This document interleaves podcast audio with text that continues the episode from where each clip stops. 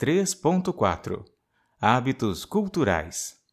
Outro aspecto analisado na pesquisa foram os hábitos culturais dos consumidores da litera rua.